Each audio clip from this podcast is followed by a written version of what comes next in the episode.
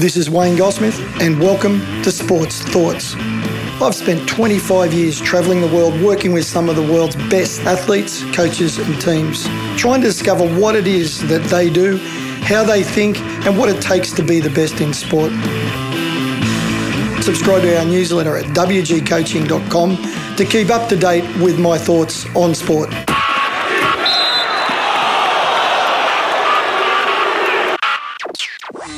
Okay, welcome to Wayne's World. It's Wayne's World with Wayne Goldsmith. Wayne Goldsmith joins us as per usual just after the news on a Wednesday morning at 10. Hello, sir. How's your week been so far? Well, well, I'm looking very much to having a couple of quiet beers on Saturday night and uh, watching the Wallabies for the last time in the World Cup this year, no doubt, I think. Are you trying to jinx them, or is it a reverse jinx? Yeah, maybe. I, I, I think we've got to be realistic. If you look at some of that lead up form and just some of the frailties around set piece and defence and lack of organisation in critical, I think if they were to beat England, it would be a major, major turning around. But uh, but interesting. I'm not a gambling man, and uh, I don't want to infringe on any station policies. But quite interesting, just looking at the markets at the moment. That the um, in two horse races, England and Australia and New Zealand and Ireland. Gee, the um, the favourites are very very short, and the opposition are very very long. I, I, I can't remember that in uh, a quarter final before that, where the outsiders are. Uh, fairly strong teams, but are so outside on the market. So quite fascinating how these things get pulled together. Absolutely right. Yeah, no, I've uh, noted that myself, and I think the, the closest one is the France Wales one. Anyway, let's well, let's let's get on to what we were actually going to talk about. Maybe we can revisit these quarters at the end because I was just talking about the netball as well. Uh, the second test in the Constellation Cup series is tonight after New Zealand got home in the uh, first test over the weekend. It was a very close result, and it got uh, you and uh, and us thinking about one percenters. Everybody talks about the one percenters. Um, can you sort of, first of all, maybe Wayne, define what that actually looks like if you've got a one percenter that helps you across the line?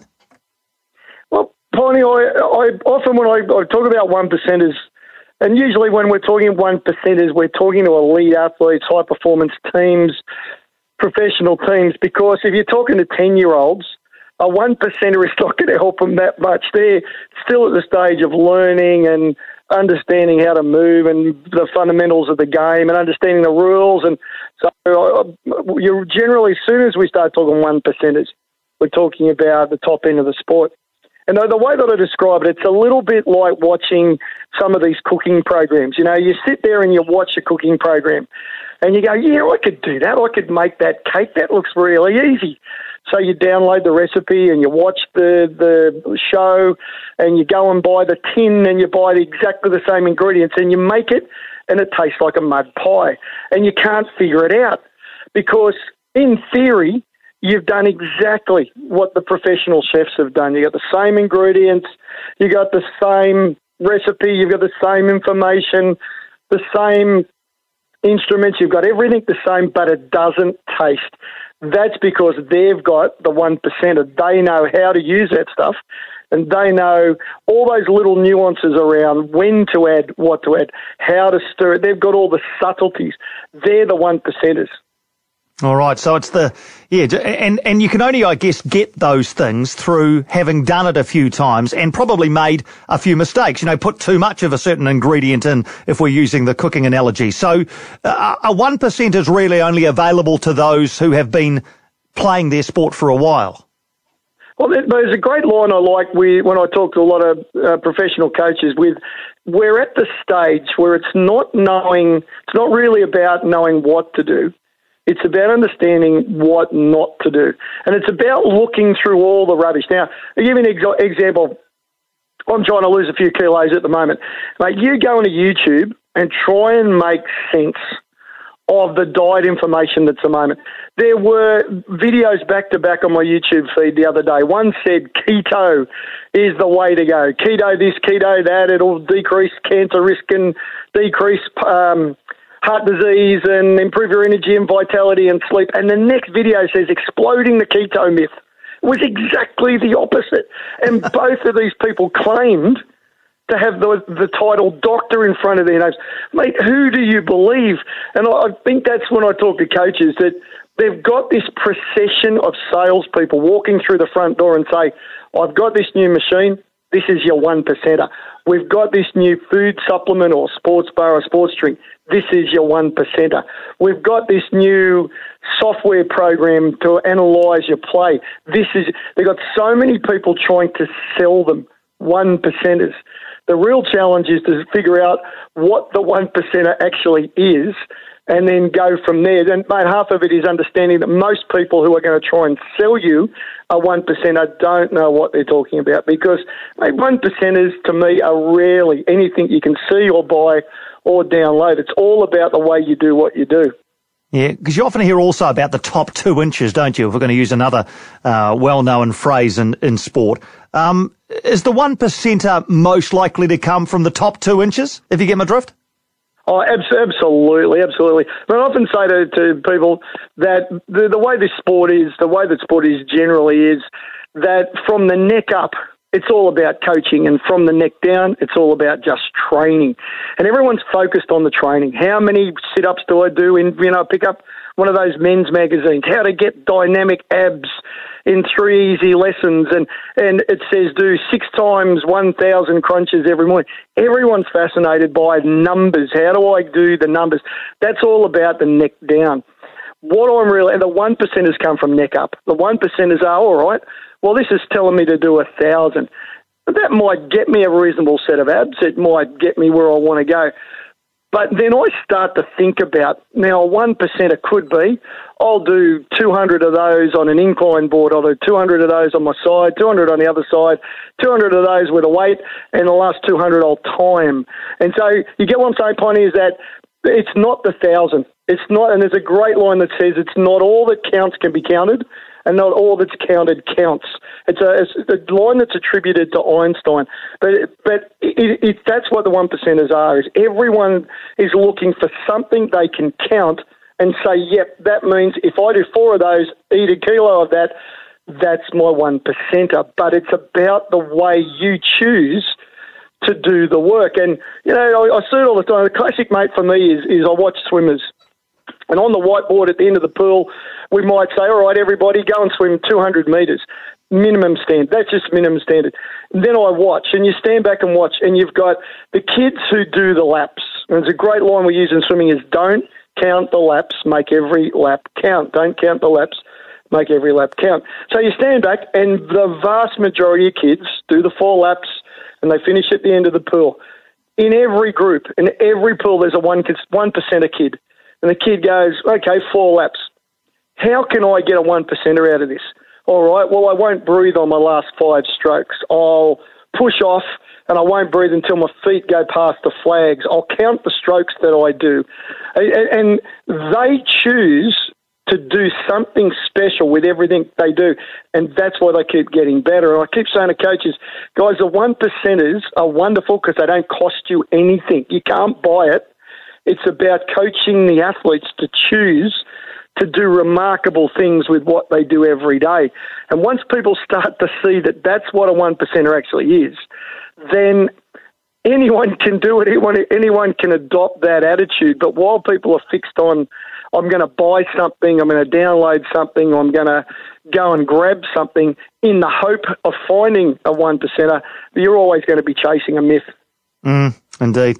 So it can be coached then, right? Because you talked about it being, you know, coaching being from the neck up, and uh, and obviously attitudes uh, can be coached and are coached by the top uh, top coaches in elite sports. So, I mean, but being so indefinable, it's it's it is hard to quantify, isn't it? In fact, is it is it quantifiable at all, or is it just something that I don't know, just just happily happens? I don't know if it, it can it can be coached. And when I start off, if I'm going to coach coaches on how to coach the one percenters, which is a, a long awkward sentence, is I normally start out like this: say, guys, what percentage of swimmers or athletes or netballers or rugby players, what percentage of athletes end up making it to the top? So roughly one percent. Wow, well, that's a bit of a surprise, isn't it? What a coincidence that is. Roughly one percent of players will make it into an Olympic team or into a professional team. So what does that tell you? Well, 1% of people are doing the 1 percenters every day. That's why they're so good. That's mm-hmm. how much of a difference it can make. After that, Piney, it's about showing them what it looks like. And quite often, what I've done with with coaches or when I'm working with athletes, I'll say, guys, um, if I was watching a good athlete do this, how would they do it? Oh, well, they'd do 10. Yeah, yeah. Well, what about if I was watching a very good athlete do this? What would they do? Well, they'd probably do 12. What about if I was watching the best in the world? Well, they'd do 15 and they'd do it quickly and their technique would be great. So I'll say, okay, okay, stop for a minute. So what you're telling me is the difference between being good and great is your decision on how you're going to do this. Yeah, that's what you're telling me. Is that right? All right, let's now talk about it. So I think you, you, you go through an exercise – with the coaches and definitely with the athletes of showing them what 1% looks like and explaining to them that the reason why 1% make it to the top is that they do the 1%ers consistently. Once they get that, I then say success is a choice. You now, if you know what the 1%er looks like, you now choose how do I do my work? Do I choose to be a good athlete? Do I choose to be a very good player? Do I choose to be an All Black? Do I choose to be an Olympian? Do I choose to be on the ATP circuit? And that's once that's the process, and it can absolutely be coached. Mm. So interesting, isn't it? The uh, the the choice thing, because you know history is full of sports people who uh, have never fulfilled their potential, basically through their own choice, right, Wayne? I mean, there, there's um, there's people who have reached the top with with, uh, and if we use talent as a as a you know as a sort of a vague guide to this, who have got less talent than others, but have just made better choices or have a uh, you know a, a better attitude towards wanting to be in that top one percent, I guess.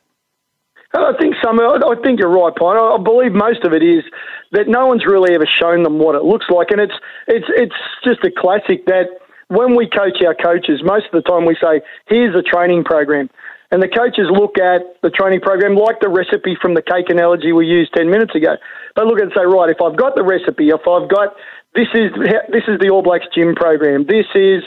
Michael Phelps swimming program. They think that if they've got the recipe, so if they've got the actual training session, that's all they need. That's the 99%. The 1% is their capacity to coach the athlete to look at that and decide and choose to do it in a different way, to do it in an extraordinary way. And I, I, mean, I don't know how many times I've got up in front of coaches, and what they want you to tell them is how many laps does so and so do, or how many push ups, or how many bench press do they do in the gym. We're all fixated on numbers, and I've got to the stage where I say, guys, it doesn't matter. It really doesn't matter what you do so much. It's academic, it's interesting, sure, it sells magazines. But where you're going to get your biggest breakthroughs is your capacity to touch the heart and mind of your athletes, showing them what the one percenter actually looks like, and then saying, you now choose how extraordinary you want to be. It's so powerful.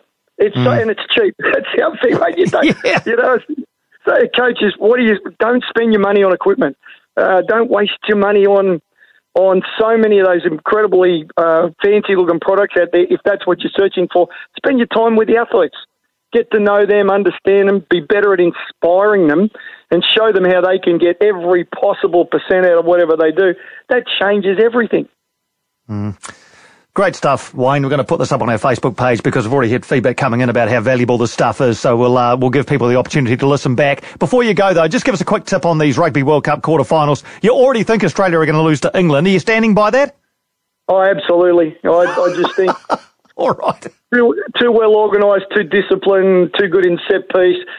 Too calm. I don't think we've beaten them for four years. I think isn't that right? I think we've lost the last. Uh, well, I think we lost three 0 uh, when they were here last, I think we lost a couple of times overseas, and uh, knowing Eddie and knowing their depth of preparation and detail and the, the stability in their selections over a long period of time, I think they'll just be too good. I think Wales and South Africa. And, mate, the other one I'd like to see a, a 30 to 29 result with the decision right in the last because I've obviously got a lot of friends and I've love the All Blacks and, and my friends in New Zealand, but I've got a lot of friends in Ireland too. So let's say it goes right down to the death, 30 to 29. Uh, decision made by the third umpire six minutes after the bell goes. Everyone hanging on to trim of their teeth. People over New Zealand stretching out for the antidepressants, like right to the minute, and the All Blacks will get up.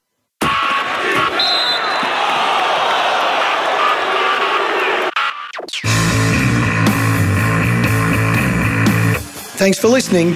If you'd like to hear more sports thoughts, subscribe to our newsletter at wgcoaching.com.